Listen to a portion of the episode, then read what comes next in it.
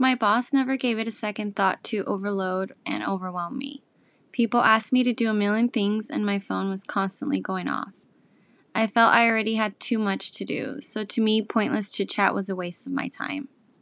Friends had no limits or boundaries with the things they asked of me, regardless of how it was making my life harder, because to them it was worth it to make theirs easier.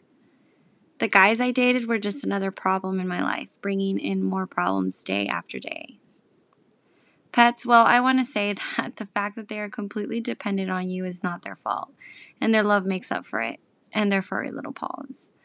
But if you don't discipline them well enough, which I didn't, they tend to show it by rebelling.